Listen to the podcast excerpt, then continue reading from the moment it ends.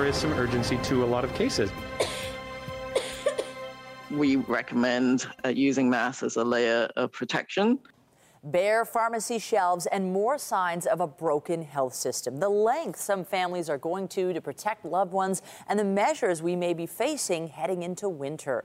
Good evening. If you are a parent and unaware the GTA is in the midst of a children's medicine shortage, consider yourself lucky. The problem has been going on for several weeks now and worsening, and it has some families taking extreme actions to find a solution. Our Janice Golding joins us now with tonight's top story. Janice.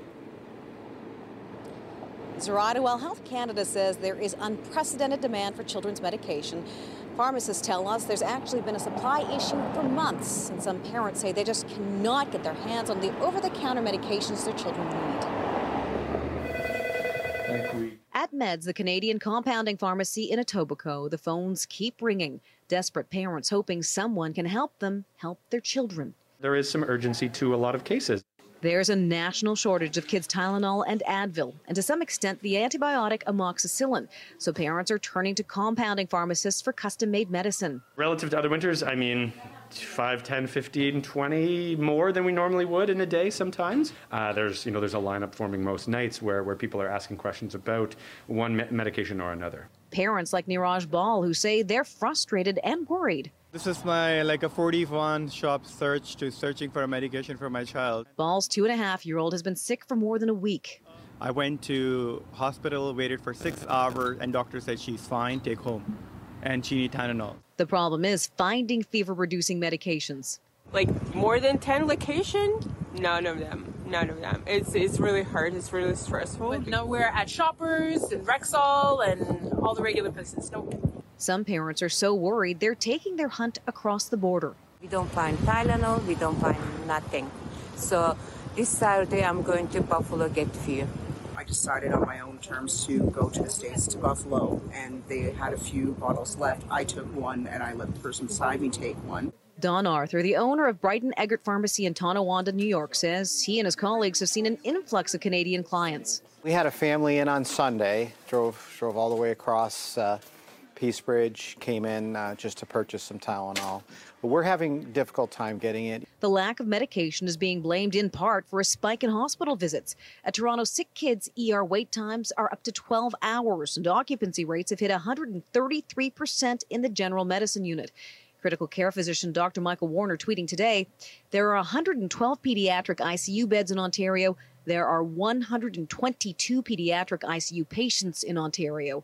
Canada's Minister of Health has blamed the shortage on a spike in respiratory illnesses. Demand for analgesics has soared. We now understand really well that this is driven by the severe viruses that are impacting our children across Canada. But that explanation not sitting well with those in the field. It's been gone for like, uh, what, three months now? So it's definitely a supply problem. And while parents work hard to find medication, Health Canada says manufacturers are working hard to increase output, with some producing at record levels. The demand for help is so high, in fact, CHEO, Ottawa's Children's Hospital, opened a second pediatric intensive care unit just yesterday. Reporting live from Janice Golding, now back to Zuraidah. Thank you, Janice. With protecting our kids on the forefront, we have some helpful advice for anyone with a sick child navigating all these obstacles. Still ahead, our health reporter Pauline Chan with some key information for you. It's coming up a little later in the show.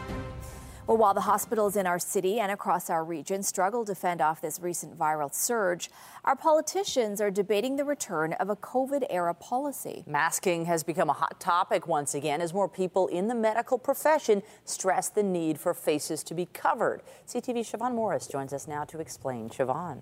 Uh, Michelle, right now the province's approach is leaving it up to you to decide when and if it makes sense for you to wear a mask inside. But people on the front lines of hospitals say more sweeping mandates are needed to reduce infections and take the heat off hospitals. There's a familiar rhythm to another pandemic autumn as COVID 19 infections climb. But in 2022, there are new obstacles. So we're really calling it a triple threat these three viruses. A trio making us sick and pushing more people into hospital. We anticipate a severe flu season, actually, as well as COVID 19 still circulating in our communities and other childhood respiratory illnesses such as RSV. More than half of Canada's confirmed flu cases so far have been in kids and teens. Looking at the trends, there is fear that intense pressure on hospitals, especially those caring for children, will only build. The future is not predetermined, you know.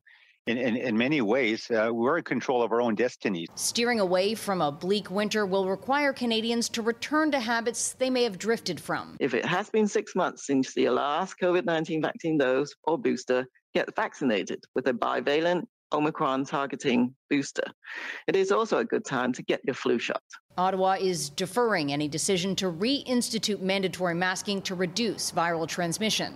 We recommend uh, using masks as a layer of protection, uh, but it's up to the provincial authorities to decide what they might do in their own context. To this point, Ontario's Chief Medical Officer of Health has recommended people mask up indoors if they're elderly or have underlying health conditions.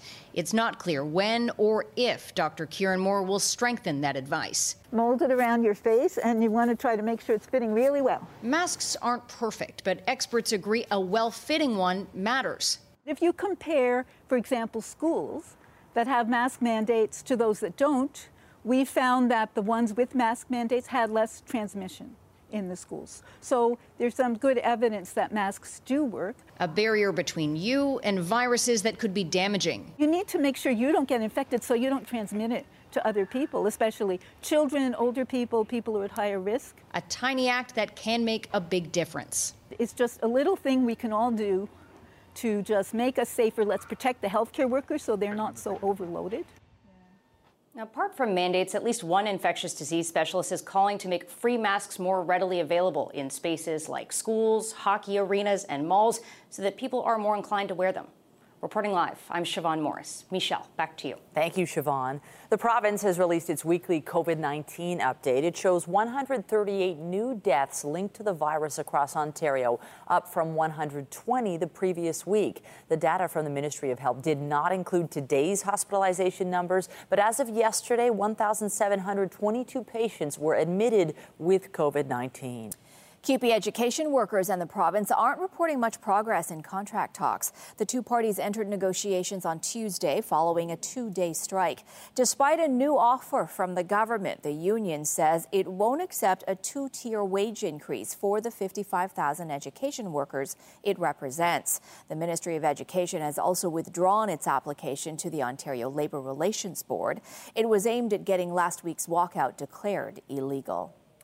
A transit walkout was on full display downtown this afternoon as GO buses remained parked for a fourth straight day. The good news for riders caught in the middle of this dispute talks are back on between Metrolinx and its workers' union. Our John Musselman is live outside where those negotiations are going on. John. Well, that's right, Zuraidah. They continue here this hour at the Sheraton Center. Still no deal to report, but both sides are hopeful they can get something done. We're now in day four of the GO Transit bus strike. Today, members of ATU Local 1587 and supporters from some other unions demonstrated outside the Sheraton Hotel as negotiations on a new contract continue inside. Ontario NDP interim leader Peter Tabuns and Toronto Centre NDP MPP Kristyn Wong Tam joined workers at the protest. I'm out here supporting them because they provide a critical service to everyone in this province. They need to be treated with respect. When you are a transit worker, Ontario, and you an ATU worker, you either work for the City of Toronto or you work for another municipality, or in this case, you work for the province of Ontario. They should have good living wages, they should have safe working environments, and their jobs should be secure. Workers hit the picket line on Monday. The union says job security and contracting out are key issues. The union represents more than 2,000 employees at Metrolinx. The strike does not affect GO Train or Union Pearson Express train service. Still, the strike has caused plenty of headaches for people who rely on GO buses to get into the city from areas in the 905 and beyond. Officials with Metrolinx say they are at the table and they are willing to negotiate. They say the key for them is to get employees back to work and customers moving. But in the meantime, those buses will remain parked until they can reach a deal at the bargaining table. Reporting live, I'm John Musselman. I'll send it back inside to you. Thank you, John. We're live above the city tonight. Another beautiful evening to be out and about, feeling more like late summer than mid fall these days. Lindsay Morrison is here now with a look at our current conditions. I was out this afternoon. Lindsay, boy, I could use a fall every day like this would be great. I don't think you're the only one, Zuraidah. Lots of people enjoying this weather, but uh, is today the final hurrah? It just might be. It's still very mild at this hour, as you can see. Today, we made it to a high of 21 degrees in the city of Toronto. Interestingly enough, that's not a record. We made it to 24 on this day two years ago. But look at Collingwood climbing all the way to 24 degrees this afternoon. Southerly winds assisting with the warm up. All is clear right now on the satellite and radar, but we have rain in the forecast for tomorrow. And by this weekend, we're going to be talking about flurries. Those details are ahead. For now, though, Michelle, I'll send it over to you. Thank you, Lindsay. Police are searching for two men accused of a North York carjacking. This is the Audi that was stolen from the area of Oakburn Crescent and Harrison Garden Boulevard Wednesday night. Police say its owner was parking his car when he was confronted by the thieves. Both men are considered armed and dangerous. Police are also on the lookout for a man wanted in connection with a downtown murder last month. 38 year old Peter Madimenos was shot to death near Queen in Portland in the early hours of October 22nd.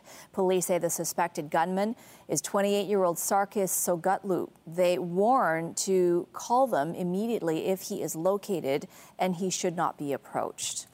Provincial police and federal border agents say they've disrupted an effort to manufacture and sell untraceable firearms here in Ontario. The Canada Border Services Agency says it intercepted prohibited devices sent to an address in Woodstock. Police executed a search warrant and found equipment to manufacture these so called ghost guns and a fully assembled weapon alongside a quantity of drugs. 33 year old James Hanson of Woodstock and 36 year old Melissa White uh, also of Woodstock, face a combined seven charges. They include firearm trafficking and other weapons charges.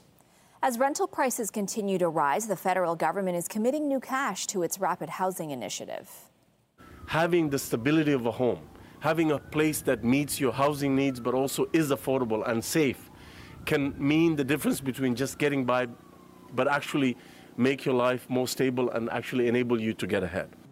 Housing Minister Ahmed Hussen was joined by Mayor John Tory at a housing project site in East York. Ottawa will spend $1.5 billion to fund accelerated construction of affordable housing and to convert existing buildings to affordable units. Meanwhile, Toronto's mayor has written to the provincial and federal government to ask for more money to fund the city's pandemic recovery. John Tory says he may need to make deep service cuts, impose tax increases, or reduce capital projects in order to make up for a budget shortfall. By law, municipalities cannot run budget deficits. An update to a story we brought you earlier this week. The City of Toronto says it is increasing its efforts to address service requests related to raccoons. Officials say the raccoon population is being hit hard by an outbreak of distemper. The city says it's reassigning more animal services staff to decrease response times as more calls come in about sick and injured wildlife. At the same time, more waste management and transportation workers will be tasked with picking up animal cadavers. The city says raccoon bodies should not be placed in the trash. After a long hiatus, the top tier of Toronto Public School football is back on the gridiron. High schoolers squared off in today's championships, and as CTV's Allison Hurst explains, they needed to overcome a lot of off field obstacles to get there. Kicking off the Toronto District High School Football Championships for the first time since the pandemic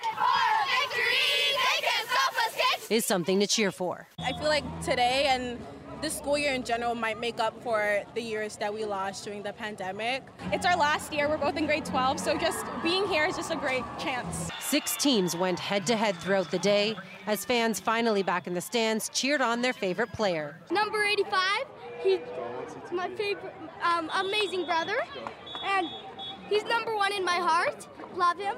We definitely know what it feels like to have no one watching, and I think like definitely really helps when you have like all your friends here. Everything's sort of getting back is back to normal almost, right? So I think uh, it's great for the kids. There was concern the games might be sidelined when CUPE went on strike. This has all been organized uh, well uh, in advance. Uh, this takes uh, six months to a year to organize in advance. Tackling the first season post pandemic restrictions for the players is game changing. It's amazing. It's everybody watching, it's just great. I still can't even wrap my head around it, so like I'm still feeling dizzy from it all. Like the adrenaline's still pumping within me. Like I don't even know what to say. I'm speechless. At least 30 to 40 percent of our team comes from marginalized, low-income families and communities. We give them an opportunity, and that's all we want from the sport. An opportunity that's also extending the season for this winning team to another game in Ottawa. Allison Hurst, CTV News, Toronto. Mm-hmm. if you've been checking labels more closely at the supermarket these days, you are not alone. New data tonight suggests people across the country are doing everything they can to keep costs low as food prices rise. According to Nanos research, 61% of Canadians are now buying cheaper food. 25% say they are stockpiling, while 17% say they are eating less. Others say they are turning to coupons or food banks to make ends meet. Experts suggest this may not may this may be the new normal. Particularly for things like meat, if it's on special, you can buy in bulk and freeze it uh, and only use what you need, and then you, you less waste because uh, you know wasting is throwing away money. And I'd also say look at the frozen fruit aisle because there's a lot of good, you know, berries, uh, fruits and veg that are j- just as good as the fresh stuff, but uh, they're a lot cheaper. Ontario residents were among the highest percentages who said they were now buying less expensive food compared to just 30 days ago. Nanos surveyed 1,000 people for its poll, which was conducted between Sunday and Friday of last week. In Ottawa, Ontario's Deputy Solicitor General resumed his testimony today at the Emergencies Act inquiry. The Federal Emergency uh, Act measures were put in place to help solve what you've indicated was a policing matter, so a law enforcement uh, issue. Um, did you see any concern about using uh, federal measures to uh, deal with uh, what is substantially a provincial matter, which is policing? No, because the Emergencies Act invocation, from my view, was um, national in scope. And so, not knowing what the federal government concerns were Canada wide, um, I wasn't really in a position to have those concerns.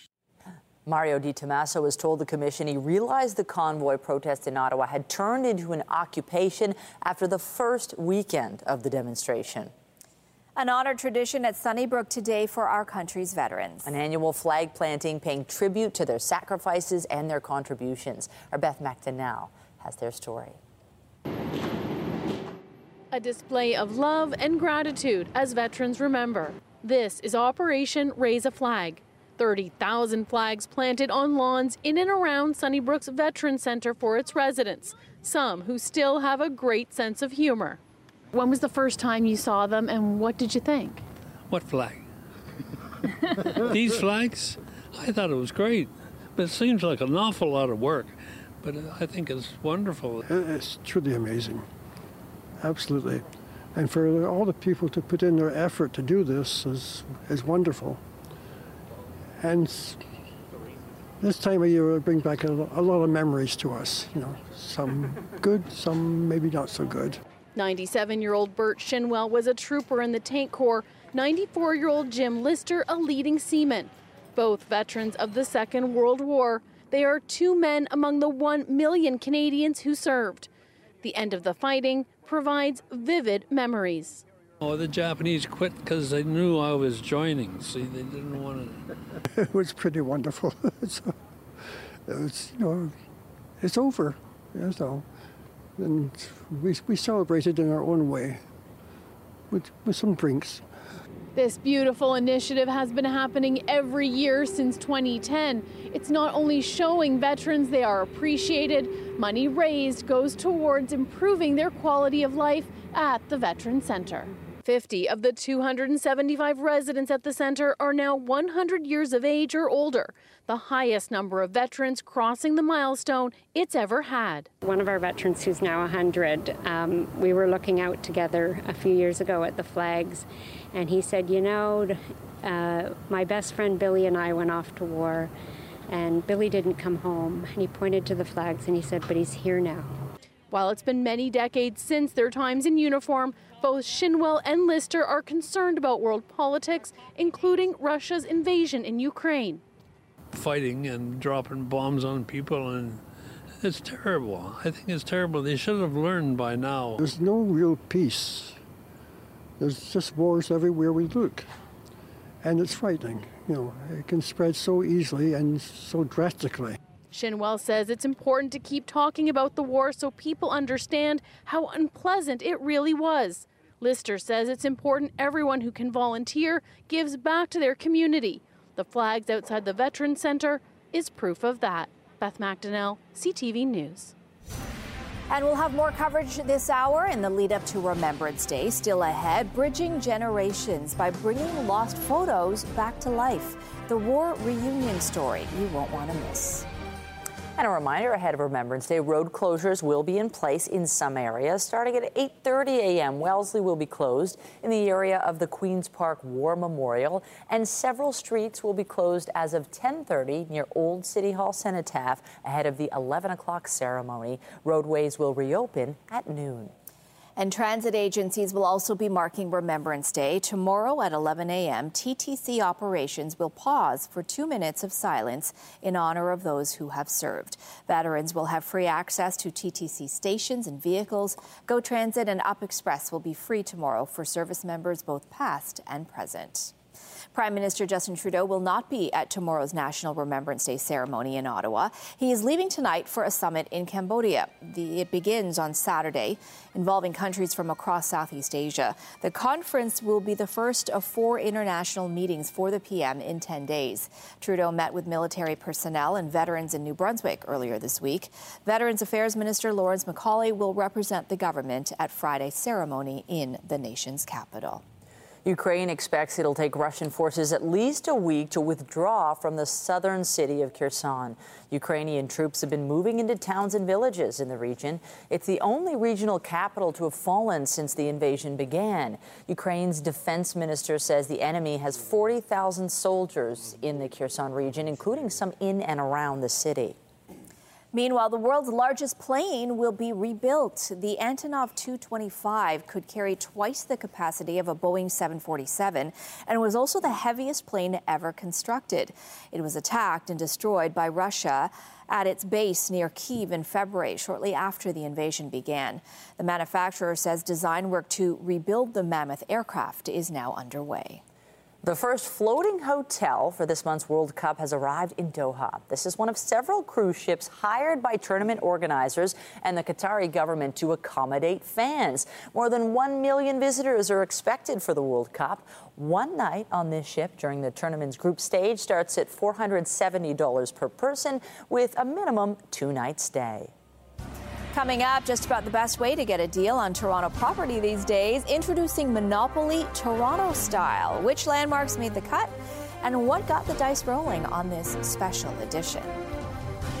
And I'm Pat Foran. Coming up on Consumer Alert, a woman in Markham had to rebuild her home after a fire. Now that she's done, she's being told she must make major changes to how it looks. She says she had no idea the house was in a heritage zone and that changes had to be pre approved. All of that story, that's just ahead.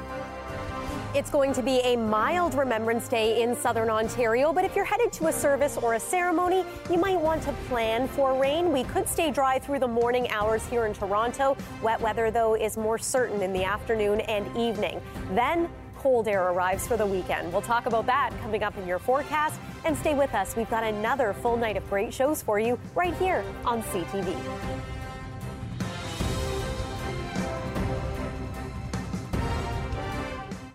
When buying a house, there are many factors to be aware of, and that's especially true if you buy what's considered a heritage home. If you buy a heritage home, you may not be able to make any changes to its exterior unless you get pre approval from your municipality. Our Pat Foran has it, this consumer alert. Pat. I do, Michelle and thank you. A woman bought a home in Markham, but she says she wasn't aware it was in a heritage district. When it burned down, she rebuilt it and made many changes, but the city is saying they were not approved, and now she's being ordered to change it back.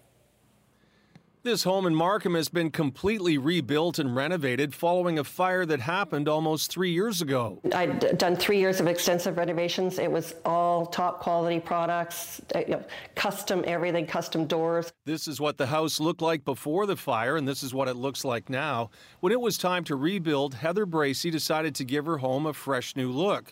But she was shocked to find out her home is in one of four Markham heritage zones, and any changes have to be pre approved by the city. Bracy says she thought it was a joke when she was told she had a heritage home. I think 1996 is a heritage house because that's the year this was built. And then somebody came back and said, No, they're serious, Heather. I'm going, No, they're not. yes, they are. Markham is very serious, and Bracy received a notice to comply saying she must make major changes to the exterior of the house. The door has to be replaced, the garage door, all the windows, and the veneer, the, the brick veneer. Bracy says she has no idea how much the changes will cost and feels the city should have done more to let her know she was in a heritage zone before she completed the rebuild. I feel the city should have made an effort to make me aware before the house was built. The city of Markham told CTV News it's sympathetic to the situation, but the failure to follow heritage guidelines is between Bracy and her building consultant. A spokesperson said it was made clear on the approved building permit drawings heritage requirements also needed to be met. This includes addressing the roofing selection, window specifications, garage door selection, and brick selection prior to ordering and installation. Bracy wants the city to allow her to leave the home the way it is or pay for the modifications required. Do it themselves, put what windows they want in it, put what doors they want in it, I, and take the bricks off and put whatever color they want. And a century home is at least 100 years old, but a house can be designated a heritage home for any number of reasons. If you buy one, it means you may not be able to change its appearance or add on to it without permission from the city. On your side, I'm Pat Foran. If you have a consumer story idea, email us at alert at ctv.ca. Hurricane Nicole struck Florida early today, killing at least two people and lashing the state with heavy rain and wind. Several beachfront homes collapsed just south of Daytona Beach. More were left teetering on the brink. The storm came ashore north of Miami around 3 a.m. As many as 350,000 customers across the state lost power. Nicole is now a tropical storm and is expected to continue weakening as it moves north. Can't help but thinking Florida has had such a tough go with, yep. in terms of weather. While here at home, we're just once again teetering on record breaking temps. It's been a rough hurricane season, but today, wow, it felt like summer today, Lindsay. It's hard to believe we're in for some change. Yeah, it is hard to believe, and it's going to be a little bit of weather whiplash for some because we've become so used to what this November has brought us so far. It's been a remarkable month. We're now 10 days in, and this is one of the latest that we have had a 20 degree day in the month of November, but by the early part of next week, we are going to be talking about temperatures that are below seasonal. Weather is brought to you by Trane, the most reliable heating and cooling brand. It's hard to stop a Trane. One of the other changes headed our way, our sunny stretch is coming to an end and rain is on the way. Believe it or not, thanks in part to tropical storm Nicole. Here it is. It's now moving over the Florida panhandle. It still has its tropical storm characteristics, but by the time it reaches us, it will be post-tropical in nature. You can see that the weather weather warnings are starting to inch their way north. This storm is expected to curve, make its way over Georgia, the Carolinas. Eventually, it's going to be a big weather maker for our neighbors in Atlantic Canada this weekend with uh, heavy rain, very strong winds, and even snow for some areas. It's going to collide with a Colorado low that's been bringing snow to northwestern Ontario the last day or so. For us in southern Ontario, wind is less of the story. Rain is going to be the bigger impact, especially for areas like Niagara Falls over toward uh, Caledonia and Haldimand County, and then in through the Kingston and Ottawa areas. 30 to 50 millimeters of rain is going to be possible tomorrow afternoon through until about Saturday. For us here in the city of Toronto, we're expecting to see less than that. On the high uh, end of things, we could see maybe 10 to 20 millimeters. On the low end of things, maybe about 5 millimeters of rain. So here's the timing of it. We're dry through the night tonight and for a portion of the morning tomorrow. Some may even be lucky enough to see some peaks of sun, but it is going to be a mostly cloudy day. There's 11 a.m., just a heads up for Remembrance Day. Niagara, bring the umbrella if you're headed to a cenotaph. For us in the GTA, uh, we're looking at early afternoon, some wet weather with us through a good portion of the evening before it starts to pull away. Look what happens though as we make our way into Saturday and into Sunday. We're going to have some brisk winds moving in off of Lake Huron and Georgian Bay, and as a result, some lake effect flurry is going to be a possibility.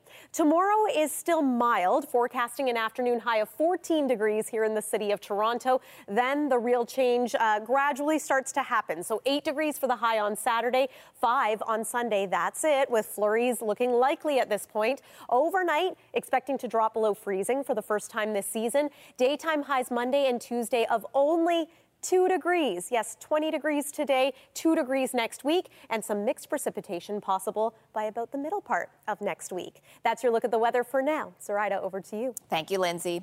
A new high tech weather satellite was launched into orbit today north of Los Angeles. Three, two, one, ignition.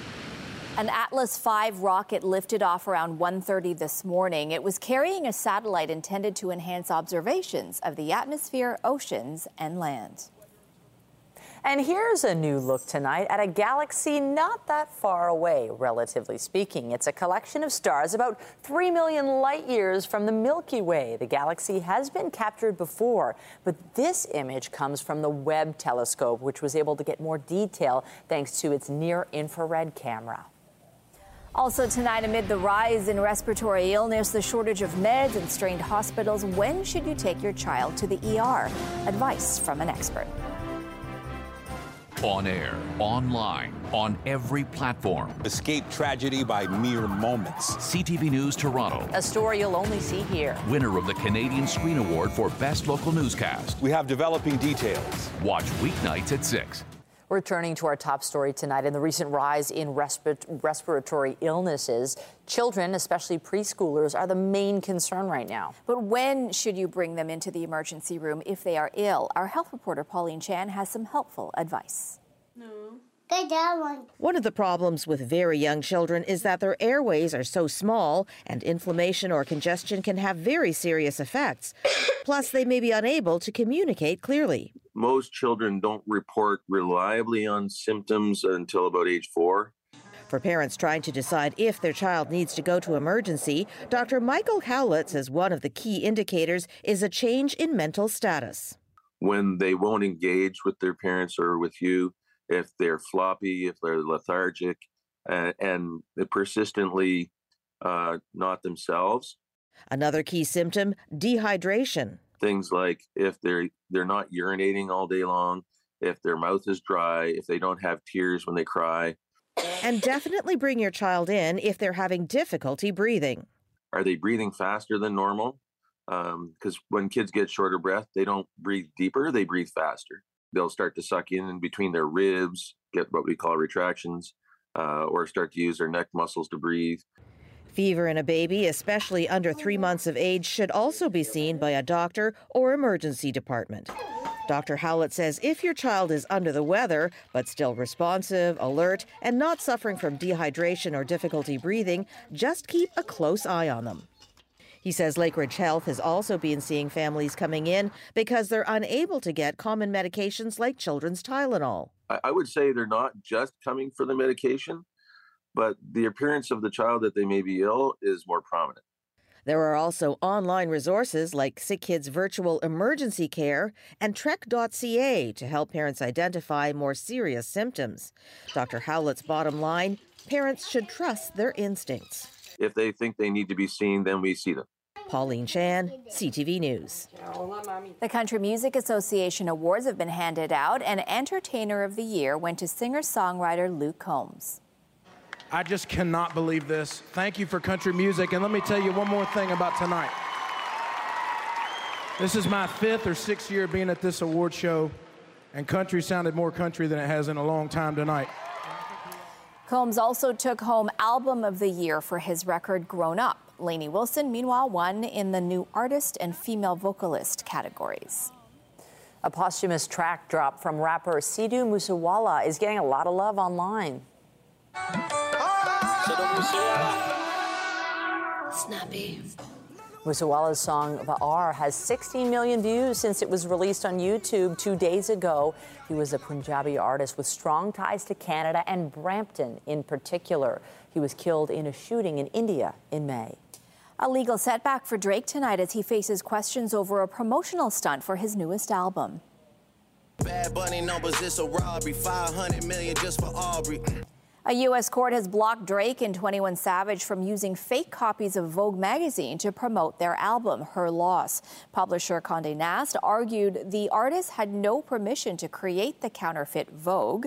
It's also seeking $4 million in damages. Stars Tonight is brought to you by Lastman's Bad Boy. Who's better? Nobody.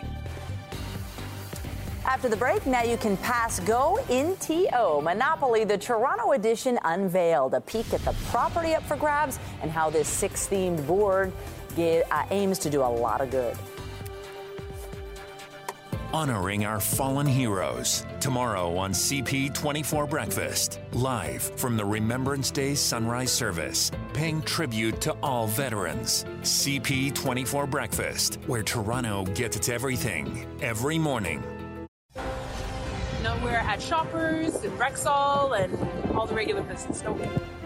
Updating our top stories, the countrywide children's cold and flu medication shortage continues at a time parents say they need the most. As a result, some families are taking their search across the border, hoping to stock up.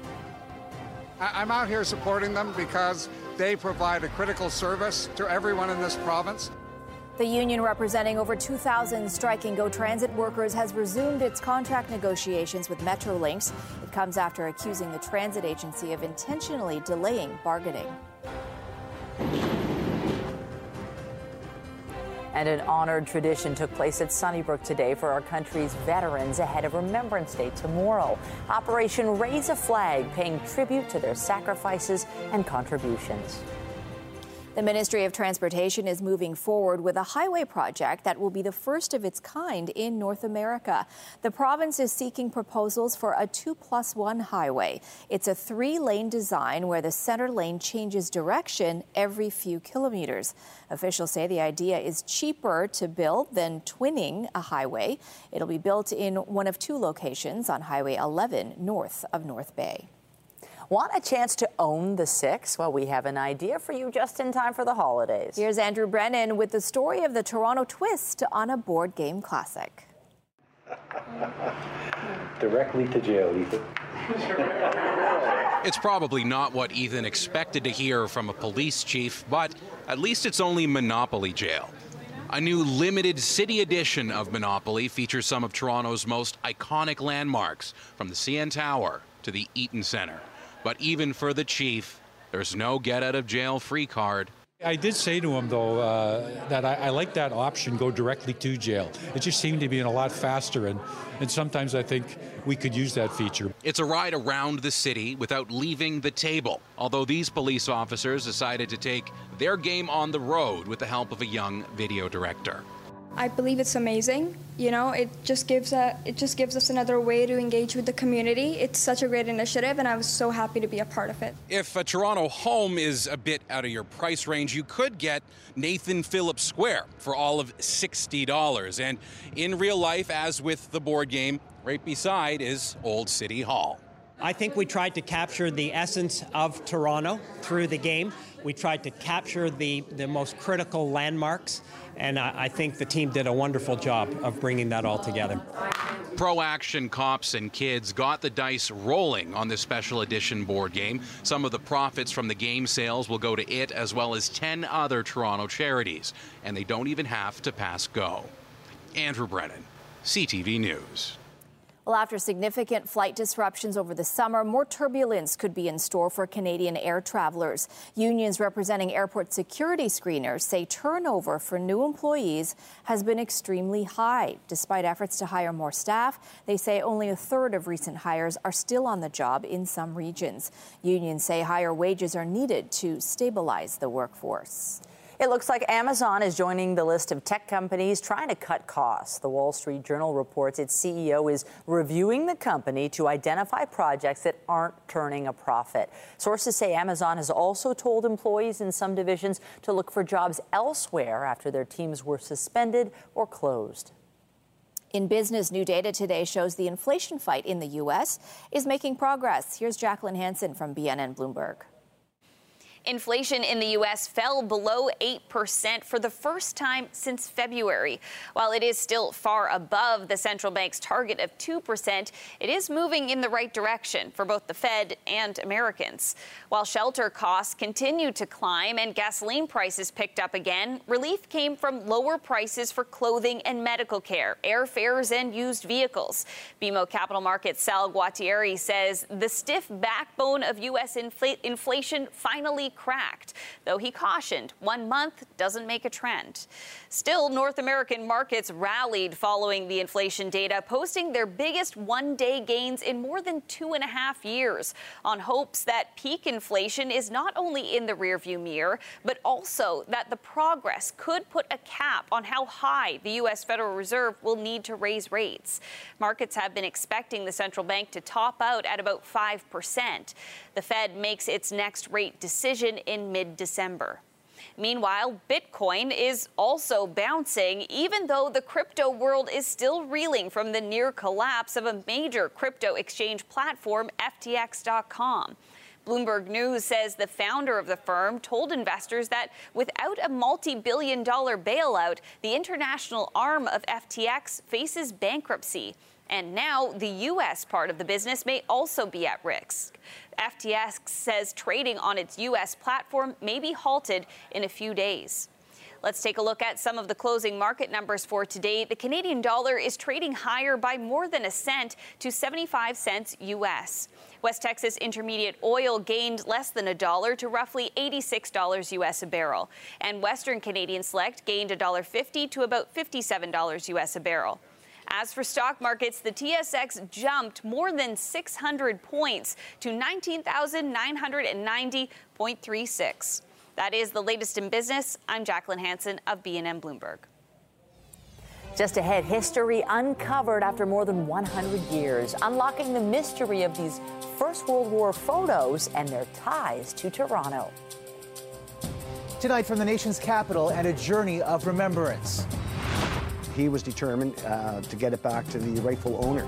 The origin story of an old flag traced back to the doomed raid of Dieppe. Later on CTV National News. And a reminder the CTV News at 6 podcast is available as a download every weeknight. You can also listen to the show live on News Talk 1010. Get Toronto's top stories, breaking news alerts, and watch live. Download the CTV News app. To a story of discovery now and a Remembrance Day mystery. Dozens of well preserved photos of soldiers from the First World War have been found after more than 100 years. As John Woodward reports, some detective work connects the images to a Toronto community still deeply affected by its loss. This would have been a Canadian soldier during the First World War. One soldier in a collection of more than 40 glass plate negatives, remarkably well preserved. They are unseen pieces. A lot of these photographs have not been seen in the past. They were recently discovered in a Canadian military officer's estate and now held by Juan Jose Bestiero, who brings a moment in time back to life by holding the negatives up to the light. And we can see the images as they should have been seen. The photos are portraits of young men, mostly from Toronto, wearing uniforms before they shipped out for service in the First World War. Among the men, Frank and Sidney Raven, two brothers who listed themselves as military doctors. None had seen combat, the bravado showing through in expressions and nicknames. Frank Ball is captioned with a line that translates to breaker of rocks. We traced the addresses on some photos to a photo studio that once sat next to the Elgin and Winter Garden Theatre on Yonge Street, where the men could get portraits to send home. They just wanted to to send somebody a quick reminder of themselves and. Uh, and hope that they're not forgotten. Once in the field, the reality of war set in. Records show Frederick Kirkwood's leg was amputated after an injury, William Partridge's arm lacerated by shrapnel. Of the 21 we could trace, most lived in West Toronto. Just under a third were killed in action, a third wounded or medically discharged, just over a third survived without physical harm. One of the soldiers, Private Arthur Rawlinson, lived in the Junction. He was killed in action in 1916. And just blocks away in the Anglican Church of St. John's, West Toronto, is a memorial to him and others whose photos were in that dusty old box. We showed the photos to the pastor. The church plans to use them as part of research for its own centenary. It's very moving to see their photographs, to put faces to the names that we remember every year. The church lost 40 men in the First World War. Photos show at least 10 of them. A link to past service and sacrifice reconnected after more than 100 years. John Woodward, CTV News. And one photo of a soldier who never came home had not been seen by his family. We'll have that emotional story coming up tomorrow. Mm, Remembrance Day takes on so much meaning when you get to know the stories behind it. And for those who are going to be out at 11 a.m. in particular, it's looking like it might be pretty good. I'm hopeful that the rain is going to hold off until afternoon. And in the early morning hours, it's possible that some parts of southern Ontario will even get some sun. But a heads up that areas like St. Catharines, Niagara Falls, maybe Fort Erie, you will likely see rain a little bit earlier in the day. Let's talk about uh, your wake up weather. Partly cloudy skies here in the city of Toronto. Look at the temperature already at 5 a.m., 12 degrees, and we're forecasting an afternoon high close to about 14. But as we go through the next seven days, you'll notice that that's the last of the November warmth, this stretch we've been, well, many, I think, enjoying, maybe not everyone. If you are ready for some colder weather, it's coming, especially through the early part of next week. We might even get a few flurries over the weekend and some mixed precipitation by the middle part of next week. That's a look at the seven day forecast. Michelle and Zuraidah, back to you. Not ready. Okay, thank you, Lindsay. Be sure to join us. Uh, join Omar Sachedina tonight at 11 for CTV National News, followed by our next local newscast at 11:30. In the meantime, our coverage continues anytime on CP24 and online at ctvnewstoronto.ca. For Lindsay Morrison and all of us here at CTV News, thank you for watching. Have a good night. We'll see you at 11:30.